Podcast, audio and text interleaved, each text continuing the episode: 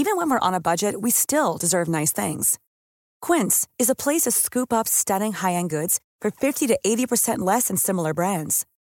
They have buttery soft cashmere sweaters starting at $50, luxurious Italian leather bags, and so much more. Plus, Quince only works with factories that use safe, ethical, and responsible manufacturing. Get the high-end goods you'll love without the high price tag with Quince. Go to quince.com/style for free shipping and 365-day returns. Ryan Reynolds here from Mint Mobile. With the price of just about everything going up during inflation, we thought we'd bring our prices down.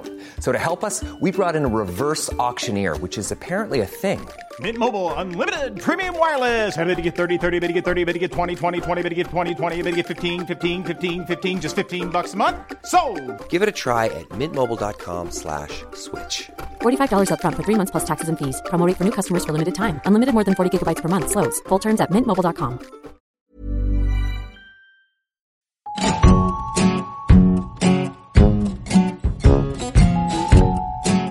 Welcome to Censored, the podcast dedicated to smutty banned literature. My name is Aoife Bhreatnach, a historian moonlighting as a book reviewer. I planned this week's podcast just as a new censorship debate engulfed Ireland. A Tampax ad was banned. The Advertising Standards Agency decided that telling girls to get tampons up there is offensive. The ad can no longer be broadcast on Irish TV. 84 people out of a population of 5.5 million complained, and that indicated widespread offence. But there's some consolation. At least we have moved on in our censorship habits. One complainant was enough to get a book banned. What hasn't changed is censorship bodies making a holy show of themselves and the nation. The Advertising Standards Agency should be careful. Embarrassing headlines abroad led to drastic reforms of the power of the censorship board in the 60s. Never underestimate the power of shame in politics and culture. This week's book is The Pilgrimage by John Broderick. Published in 1961, it was banned that year. And Broderick's book was too frank about sexual desire to be read by the Irish public until 1975. After all, the first sex scene is page 11. Broderick did not introduce the sex slowly.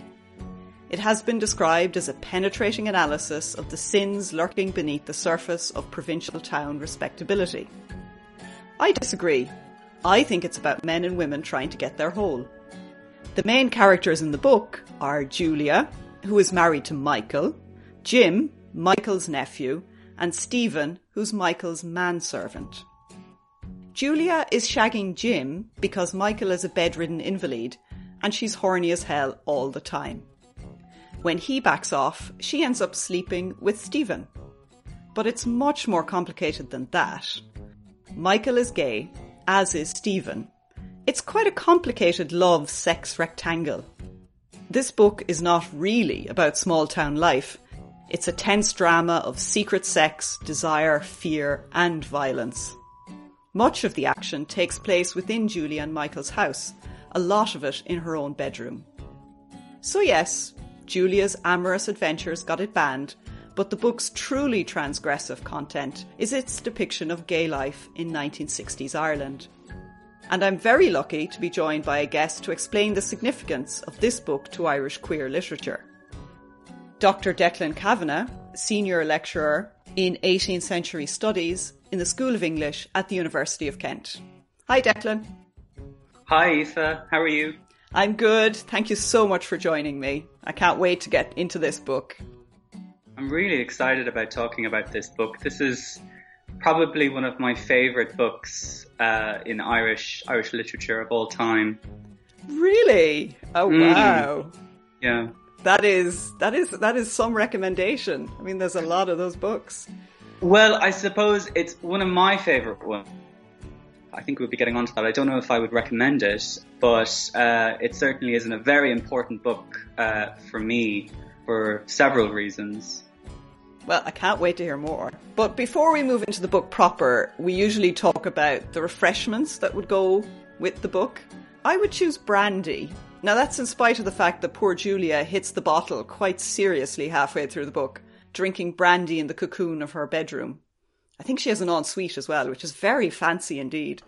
There's also whiskey offered to the visiting clerics, but they don't want to drink it very much because they have to be forced in a kind of go on, go on way.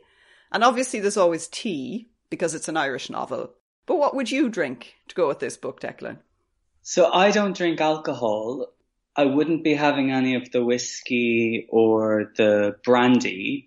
The options for me, uh, weak tea, really, really weak tea. I mean, lukewarm and dreary, not even a biscuit. And if there is a biscuit offered, it would, wouldn't be one you'd want to eat anyway.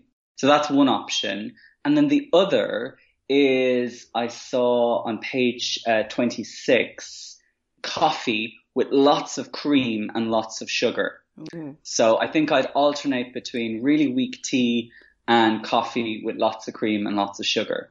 Oh, creamy coffee sounds great. But really weak tea with no biscuits? Oh, God. And they're rich? That's just terrible it's just kind of the atmosphere of the text, isn't it? That it's still sort of even picking it up over the weekend, it still evokes this kind of boredom. And I associate weak tea with like just a really boring kind of meeting or, or kind of space you're in that you kind of just want to get out of, you know?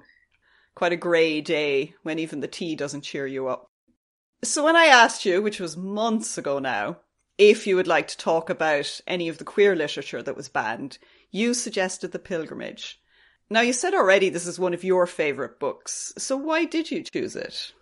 Yeah, so I came across uh, John Broderick's The Pilgrimage when I was studying uh, for an MPhil in what was called Anglo-Irish literature at the time in 2007 uh, to 2008 at Trinity, and I ended up reading it in I think about two days, and I was just so shocked. I was so shocked that it was a book that was published in Ireland in 1961 by a guy from Athlone, and in this book there were clearly depictions of Irish queer life so it wasn't that there were fully developed characters who were identifying as gay or that it was some identity uh, kind of for these characters. What was being shown was that in the absence of um, a clearly defined identity, uh, and we're talking about 1961 here, so we're we're we're well before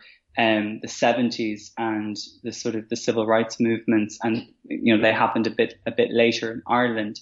But in the absence of all that, we still have characters who are desiring intimacy, connection with each other, and who are living these kind of closeted lives. We get this sense of the closet and what the Irish closet sort of looked like in, in the 60s. And it's, I mean, it's of a piece with the closet elsewhere. We have blackmail, we have subterfuge, we have intimidation, we have violence.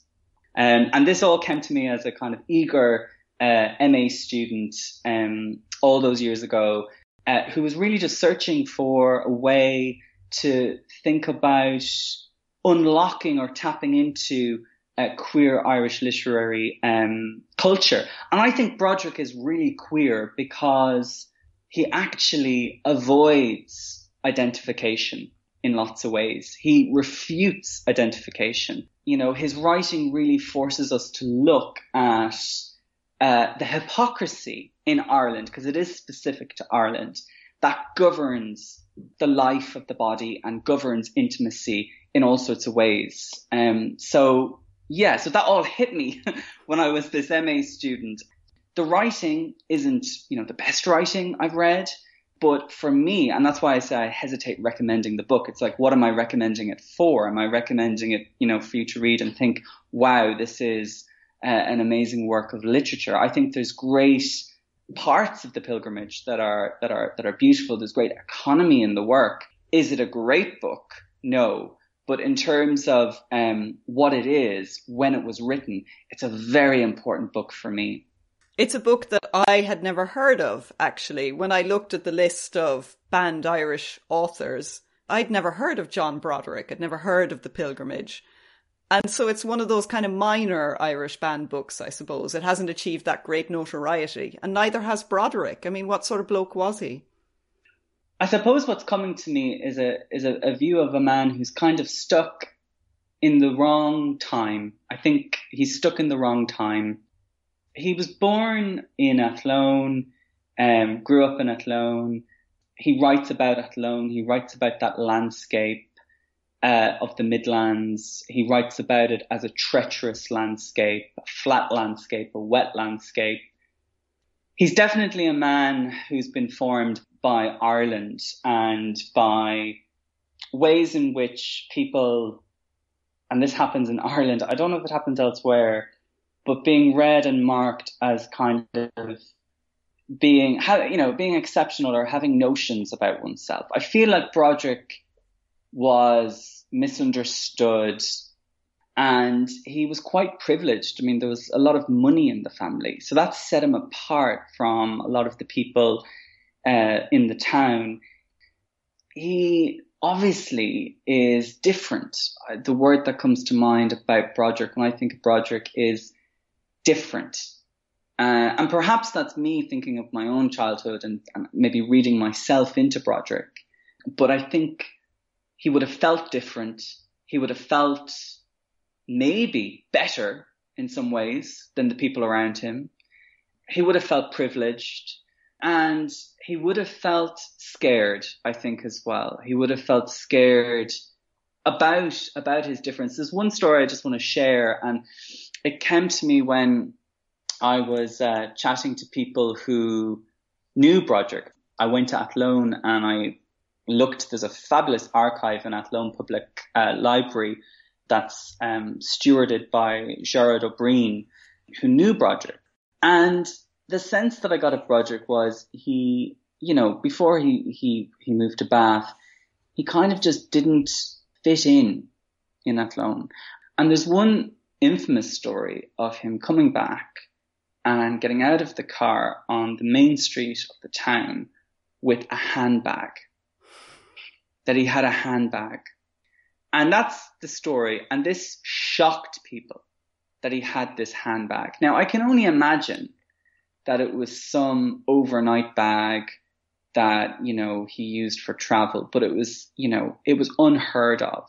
And growing up in Maynooth, where I grew up, decades later, but growing up, you know, different, thinking of myself as being very different, that's something that I instantly recognize. I instantly recognize the ways in which the, the twitching curtains, the eyes of a town can descend upon a person and kind of just remark on a transgression.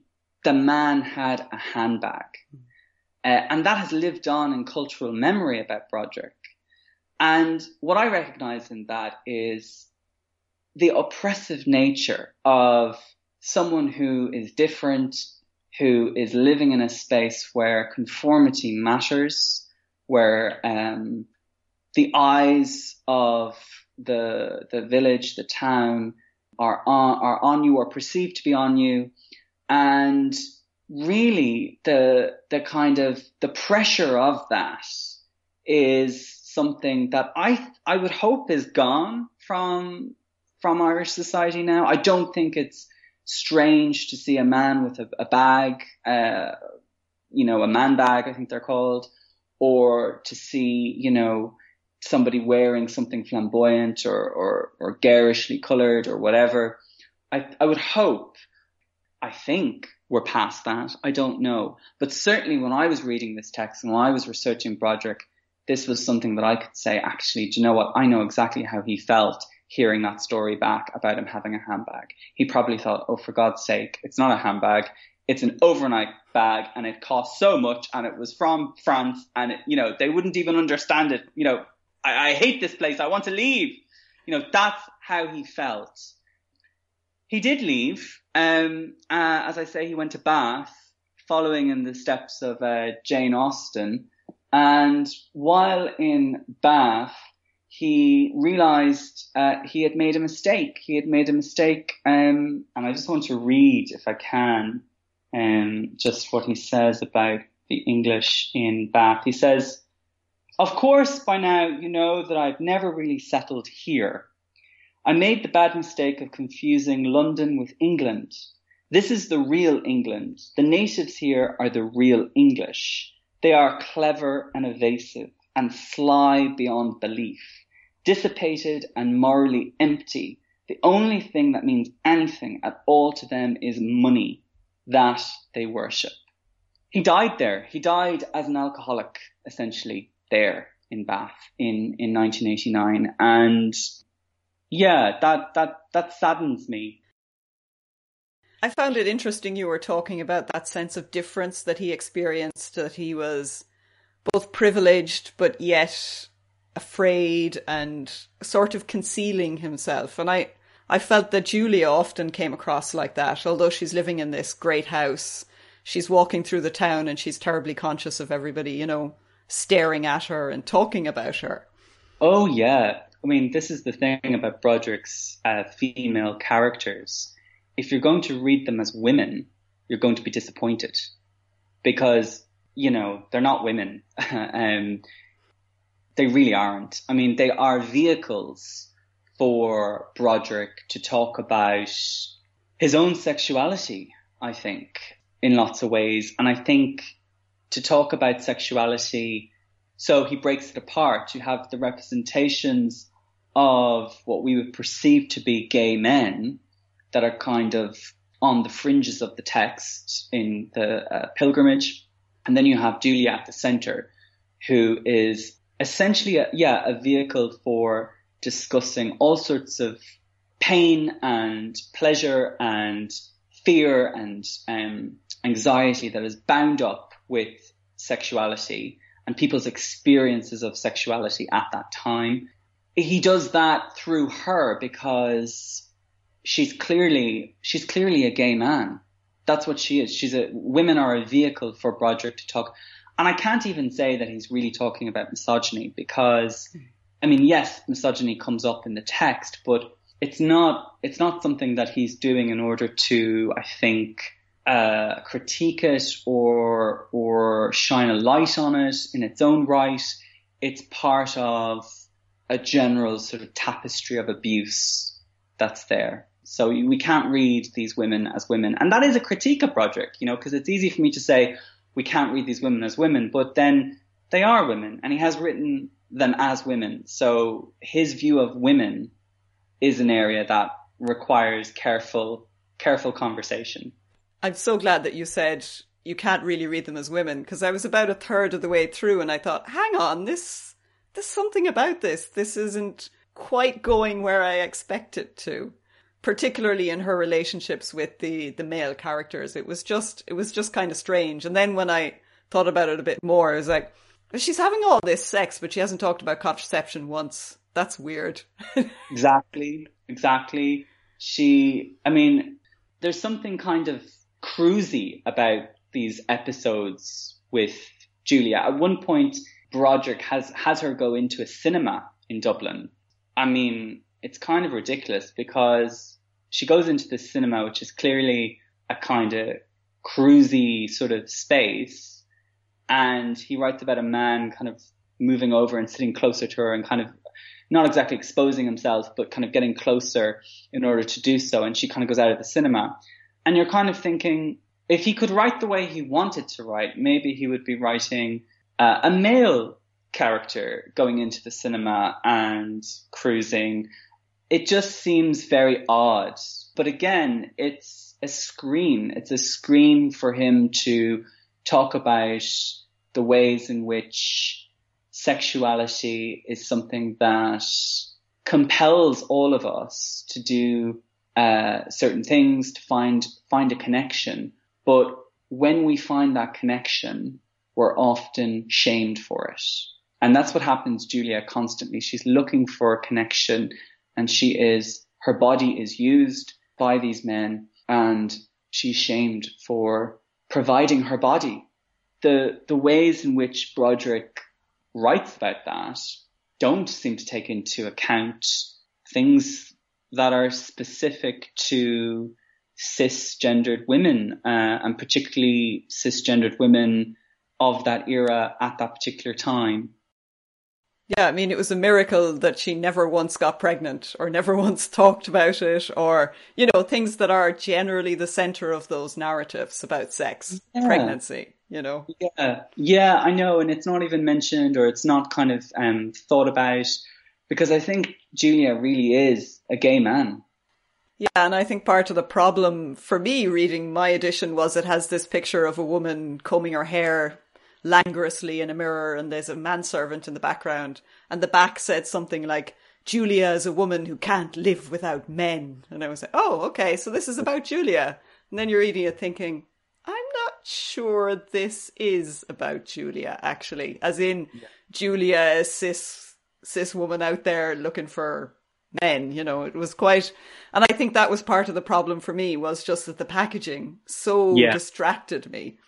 And then when yeah. I went looking, a lot of the packaging of this book doesn't really explicitly mention those queer elements and how it could be read that way. And I know it's maybe a little too complicated for the back of a book, but it is still very focused on Julia, you know, the marketing. Yeah, I think it is. And I think I think it's focused on a kind of narrow view of what this novel could be about.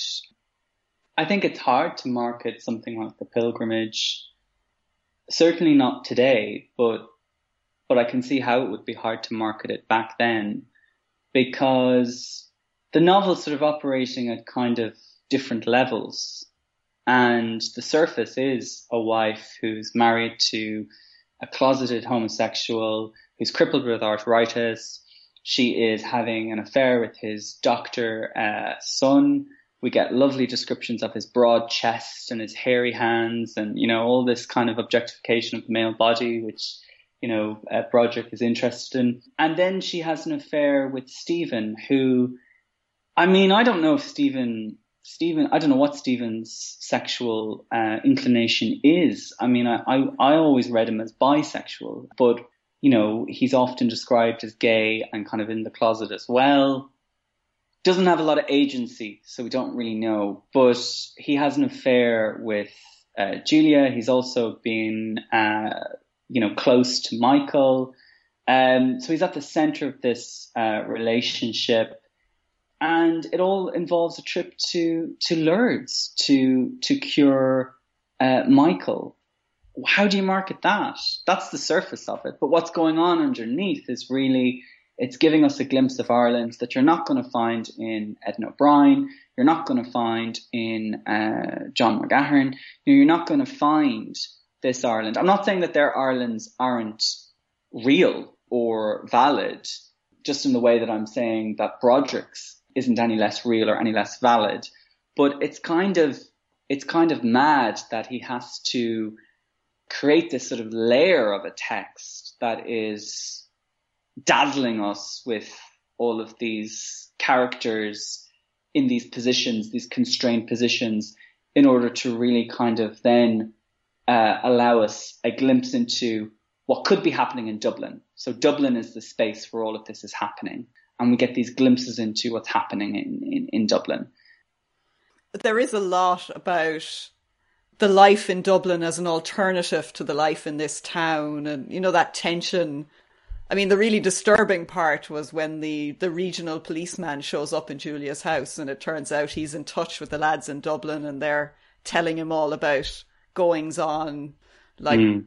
how some of the men are behaving in Dublin on the, hmm. on the gay scene. And it's just a really interesting way of bringing those two aspects of Irish life together. You know, this glossy metropolitan life where you can have an alternative identity but yet you're still being surveilled at home in this small town with this tough policeman who comes in.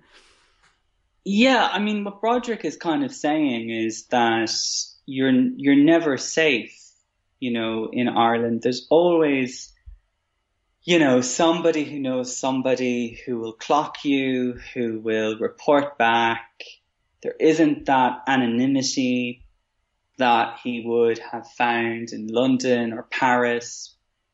You know, I'm conscious I don't want to conflate Broderick, the author, with Julia. Um, you know, I don't want to do that, but I think there is something about that transit between, we'll say, a town like Athlone and Dublin and the way that information uh, and prejudice circles back. When you're ready to pop the question, the last thing you want to do is second guess the ring. At Bluenile.com, you can design a one of a kind ring with the ease and convenience of shopping online. Choose your diamond and setting. When you find the one, you'll get it delivered right to your door. Go to Bluenile.com and use promo code LISTEN to get $50 off your purchase of $500 or more. That's code LISTEN at Bluenile.com for $50 off your purchase. Bluenile.com code LISTEN. Hey there, it's Michelle Norris. I'm host of a podcast called Your Mama's Kitchen. When I travel, I'm usually looking for a way to find a taste of home when I'm not at home. And one of the things I love to do when I am at home is entertain. And Airbnb allows me to do that. When I was in California recently, I rented a house that had a great kitchen. And when we were sitting around the table, we're all thinking, we're in someone else's house. Someone could be in all of our homes as well. If you have a home, but you're not always at home, you have an Airbnb. Your home might be worth more than you think. Find out how much at airbnb.com/slash host. Hey, it's Paige DeSorbo from Giggly Squad. High quality fashion without the price tag. Say hello to Quince. I'm snagging high-end essentials like cozy cashmere sweaters, sleek leather jackets, fine jewelry, and so much more. With Quince being 50 to 80% less than similar brands and they partner with factories that prioritize safe ethical and responsible manufacturing. I love that. Luxury quality within reach. Go to quince.com slash style to get free shipping and 365 day returns on your next order. quince.com slash style. It's very interesting the locations of the novel you know the house the church and dublin. They seem to be the places actually. There's so little else but just moving on to the ending then. So the ending I thought was, I don't know, maybe I should re- just reread the book now that I've thought more about layers. But at the very end, they go away on pilgrimage, having spent some time preparing to go away on pilgrimage. Most of that preparation involves Stephen and Julia going to Mass every day and supposedly looking devout, although neither of them seem to be that into it. And then they go away, all four of them, Michael, Jim, Stephen, and Julia, and it's all kind of arranged nicely. Jim knows that Stephen and Julia are shagging and is okay with that. And Michael still doesn't know anything as far as we know. And then mm-hmm. the last line, I mean, the last line was just, I didn't know what to think. I just put the book down and thought, what? I mean, what, what do you think of it? I need to know how much can I reveal here? You can reveal everything. Spoilers are okay. These are old books. Okay, so if you want to read The Pilgrimage, stop the podcast now, read read the book, and then and then and then come back on. Okay, so there's 32 chapters in this book. A chapter is like anything from four pages to six pages of text. They're quite short chapters. And chapter 32 is the final chapter and it comprises of one sentence. And this is actually the sentence that got the blasphemy charge um, leveled against the book. So there was an indecency kind of charge, but then there was also a charge of this book being blas- blasphemous. And the sentence is this. In this way, they set off on their pilgrimage, from which a week later, Michael returned completely cured. And that's how it ends. It's, it's mad. I just, I was like, what? He gets, I mean, first of all, a cure in Lourdes? Like, wow. It is a miracle. It is a miracle, and I think it's a genius ending. I mean, I, I'm I, I'm surprised that you hate it, but I I, I respect that, and but I actually think that the ending of this text is just genius. So this is a book in which disability, the disability that Michael has, is used the way disability is used in fiction, in uh, film, in drama often, he is only disabled in this text because it allows Julia and Jim and Stephen to carry on the way that they're carrying on. And we know that when he was able bodied, that he, Michael, ran the house with, you know, a very, very tight, an iron fist almost. We, we, we don't see this coming. There's no way of seeing this coming. And what this ending for me does is it completely reinvigorates the constraint that these characters have found a way to navigate around. So with the disability um, miraculously cured, we now can picture Julia in a house where Michael is going to take a much more active role.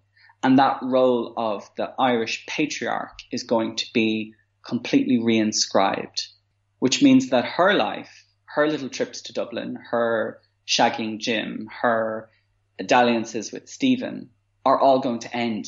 They have to end. What it means for Michael is he will have, as he's always enjoyed, the cloak of respectability that comes from being married to Julia, his younger, attractive wife. But now he will be able to continue, you know, having having uh, encounters, homosexual encounters, and his hypocrisy, his and it is hypocrisy because he demands that Jim, Julia uh, toe the line, uh, and you know we hope he won't find out about their encounter. You know, if he were to find out, we would, you know, we would see, I don't know, we would see kind of repercussions. But there's no repercussions for him because he may be a closeted gay man, but he is maintaining this position as patriarch. He was hit by disability, which is presented in really kind of an ableist way. Okay. He is cured of that disability and now he's able bodied and now he's going to assume the, the, the same sort of exacting role that he played before in Julia's life. And she is really going to be put back in a kind of very confined, even more confined space than she finds herself in now. So really what this ending does for me is it kind of does powerful work in showing how in Ireland, in this place at this time, even a miracle, a miracle happening leads to more oppression. Yeah, that there's no way out of the maze. You just can't there's, get out. There's no way out. And the only way out for Julia was that Michael would die, mm-hmm. really, and that she would be left a widow and she would be left with money that she could then use, that's not going to happen. And not only is that not going to happen, he's back now and he is, you know, going to be a stronger influence for many more years to come. And also the, the, you know, you can imagine the clerics that are going to be coming through the and bishop the, and, the oh bishop, my God. Pope and whatever. She is, she's over basically. Yeah she's over. And I think Broderick is saying something about about homosexuality there as well. I think through Julia and through this moment, I think you know he's saying that there really can't be a way out in in in this situation where people are benefiting from the the system and becoming enforcers of of the system. And the critique, the real critique here in this novel is a critique of men. That's yeah. the critique we're getting. Because when Julia has sex and she's called a whore, it's not endorsing that. You know, he, he isn't endorsing that. And he's not endorsing, I would say, Michael either. You know, Michael has all of the power and the privilege and he even has miracles you know, happen in his life. But at the end of it, he's a gay man. And what's going to change if men like him don't change their own hypocrisy? Yeah. What's that's so why I, that's why I kind of when I got to the ending, I was like, "Oh my god, Julia's stuck even worse back. It's worse than back at the beginning. It's before Michael was crippled. Absolutely. She's in this place where she is entirely vulnerable to his every whim, in bed and out of bed, you know, and it's, and it was just like, oh, really? I mean, that little space that they had which was a bit weird and possibly unsustainable, but at least it was something. And then suddenly it's all closed down and wiped out. I just, I was devastated, you know? I love the ending because it really kind of shows how for these characters who are written into a, a, text which, you know, has great economy. You know, I'm not saying it's written, you know, in the best way, but the actual economy of the text is very, very tight. You know, tight writing about characters who live really restricted lives where their every footstep is kind of recorded and you know, anything can be used against them. Think back to Broderick exiting the car in Athlone with the handbag. Um, everything is kind of under surveillance. And then when a miracle does happen, it happens in such a way as it makes all of that worse. It just serves to firm up the oppression that is at the heart of this text. So even God isn't going to save you. God is not going to save you. But the other thing is, it was deemed blasphemous because Michael is the one who receives the cure. And somebody like Michael, a closeted homosexual, in the eyes of the church, wouldn't um, wouldn't have been deemed worthy to receive such a cure. So, is there something there? Receiving this miracle is a bit subversive of how the church think mm. at this time about homosexuality and who is worthy of receiving such a gift. So there's something going on there as well. And I would have thought they would have found it blasphemous that the two people praying for the miracle, the wife and the manservant, Julia and Stephen, I mean, they don't want to pray. They are literally going to the chapel every day and are like, oh yeah, we gotta go. And they pretty much sit there and do nothing. So it's all show. I mean, they're all on autopilot, really, aren't they? Because it's simply another kind of extension of how they need to be seen to act. And in the end, you have the character that's kind of constrained the most. This is the irony he's constrained the most because of his disability. Um, and when that disability is miraculously, we'll say removed because I don't like the word uh, cured, but when it's removed from the picture, when he becomes able-bodied, that just leads to further constraints on the other characters. It's it's a puzzle and you can't get out of it. You know, you can't solve. You can't find the end.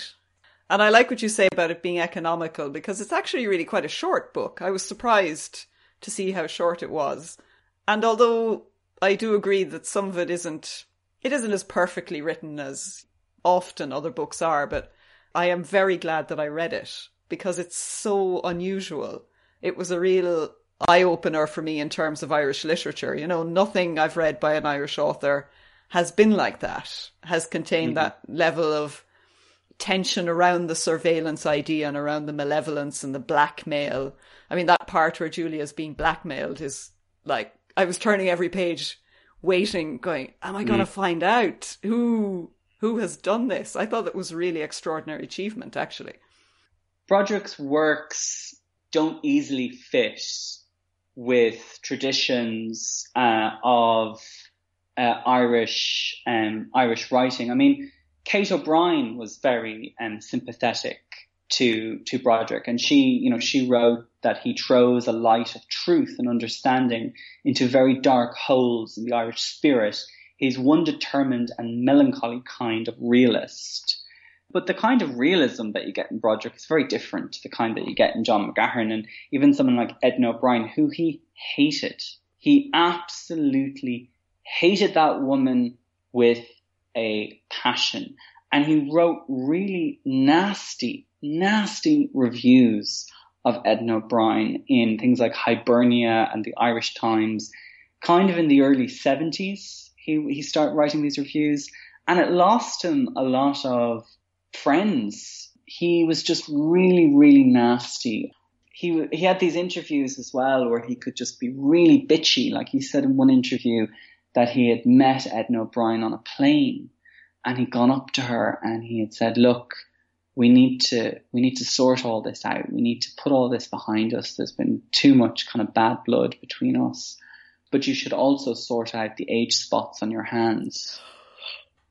He didn't. He did. Well, I don't know if he did that, but he said he did that. Oh that my god. Yeah, he was a bitch. He was a jealous bitch.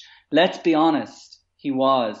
Because she was getting a recognition that he felt probably entitled to, you know, and he wasn't getting that recognition.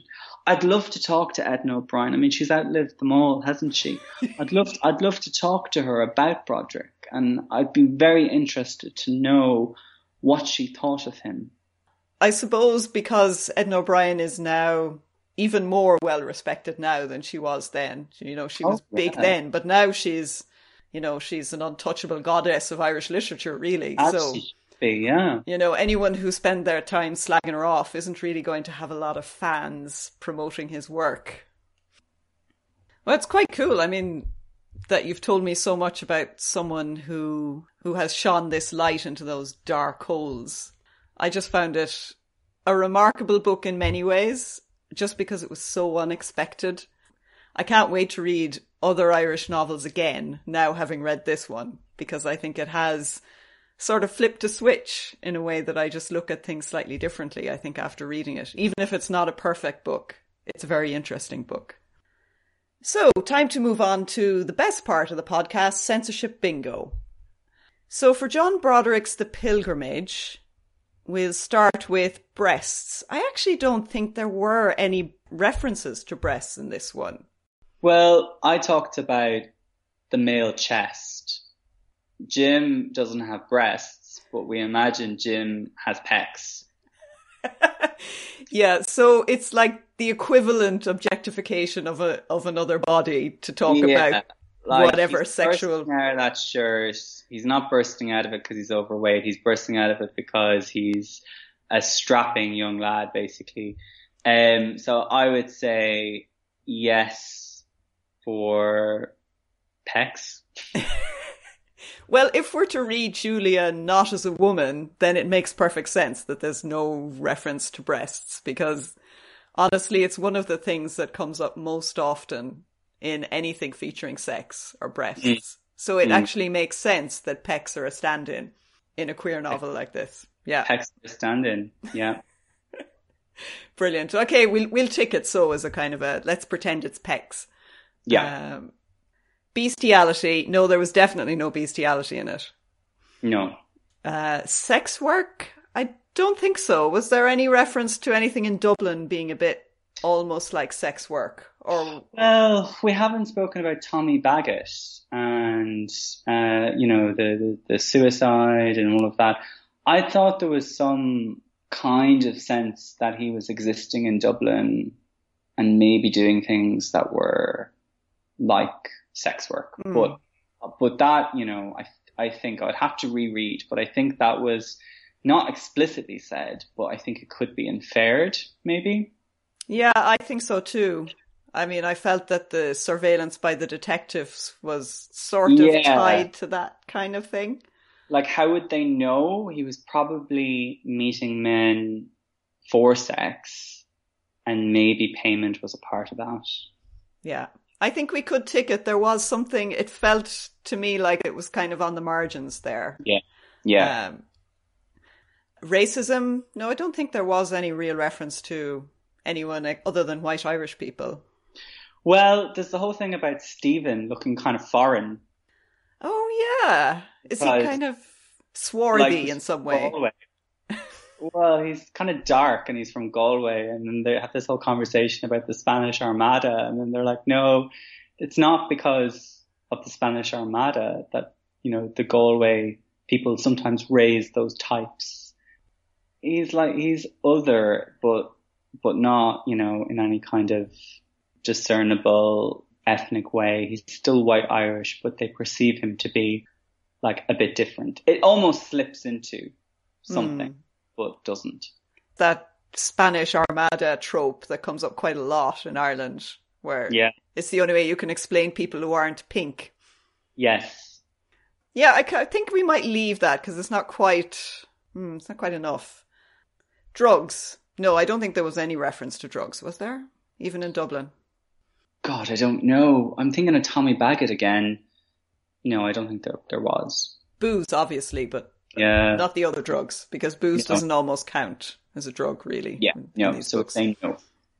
Politics, no explicit politics. Swearing, no, there was no bad language at all, was there?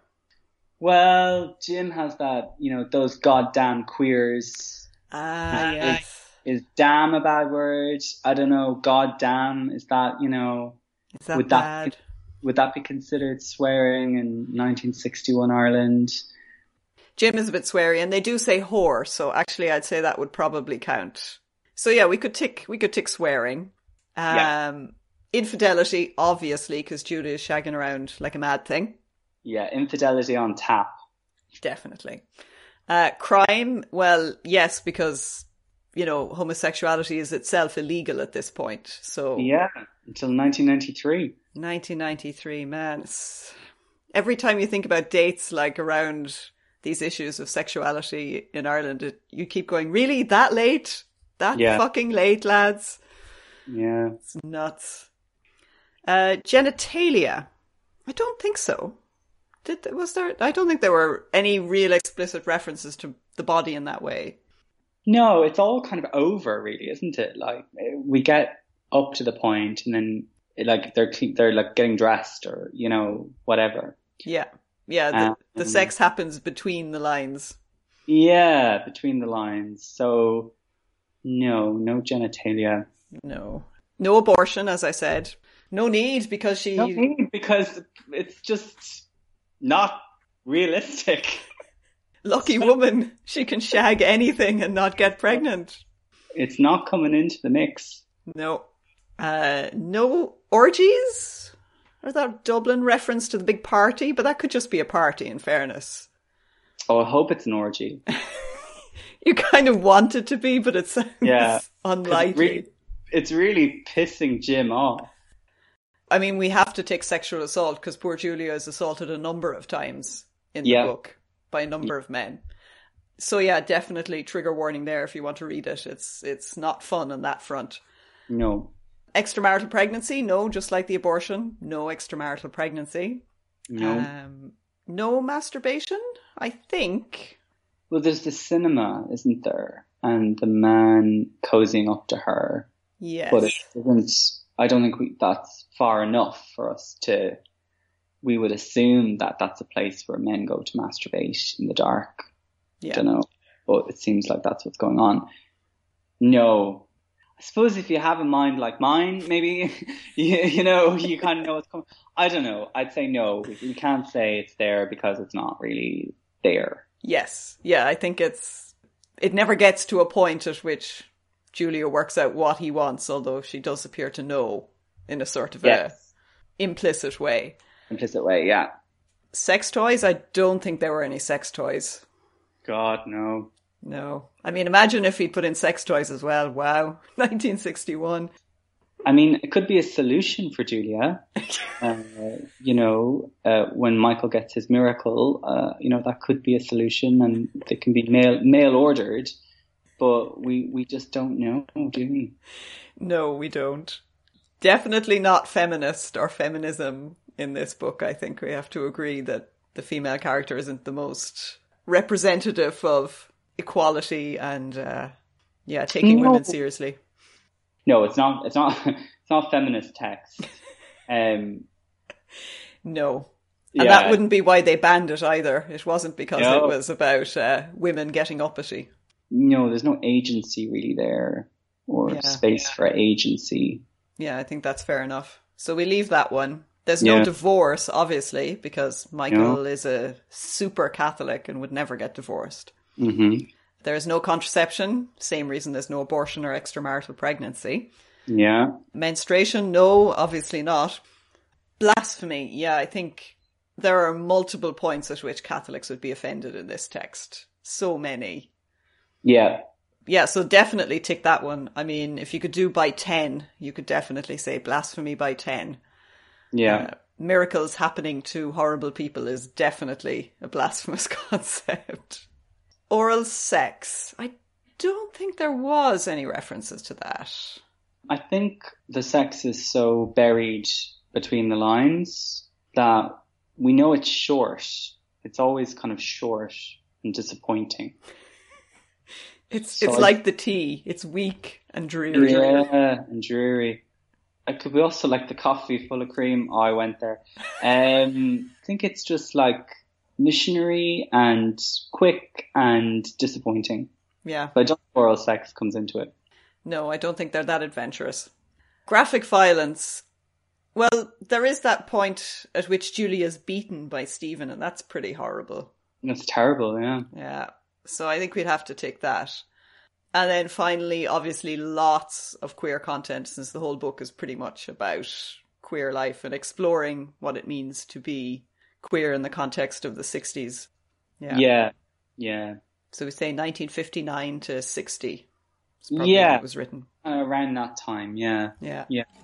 So I think looking at the scores, I think it gets. Does it get nine? Well, that's actually a respectable score. Um, Yeah. By the standards of a lot of the books that I've read.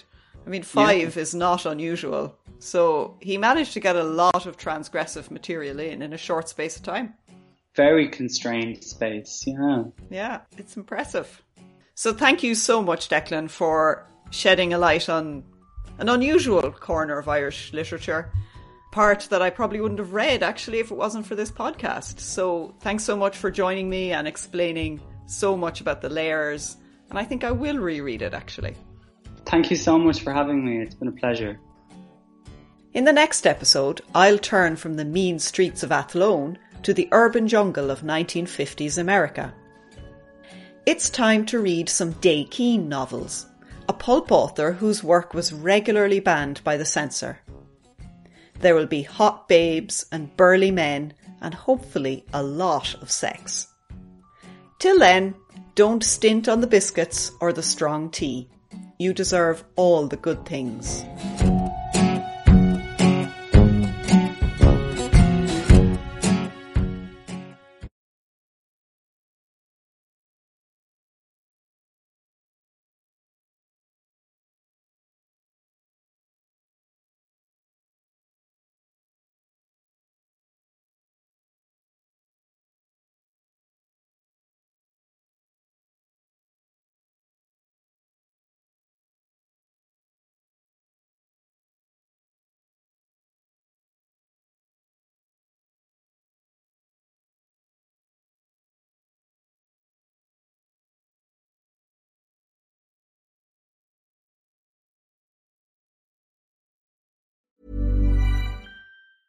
Hey, it's Paige DeSorbo from Giggly Squad. High quality fashion without the price tag. Say hello to Quince. I'm snagging high-end essentials like cozy cashmere sweaters, sleek leather jackets, fine jewelry, and so much more. With Quince being 50 to 80% less than similar brands. And they partner with factories that prioritize safe, ethical, and responsible manufacturing. I love that. Luxury quality within reach. Go to quince.com slash style to get free shipping and 365 day returns on your next order. Quince.com slash style. Planning for your next trip? Elevate your travel style with Quince. Quince has all the jet setting essentials you'll want for your next getaway, like European linen, premium luggage options, buttery soft Italian leather bags, and so much more. And is all priced at 50 to 80% less than similar brands. Plus, Quince only works with factories that use safe and ethical manufacturing practices. Pack your bags with high-quality essentials you'll be wearing for vacations to come with Quince. Go to quince.com/pack for free shipping and 365-day returns.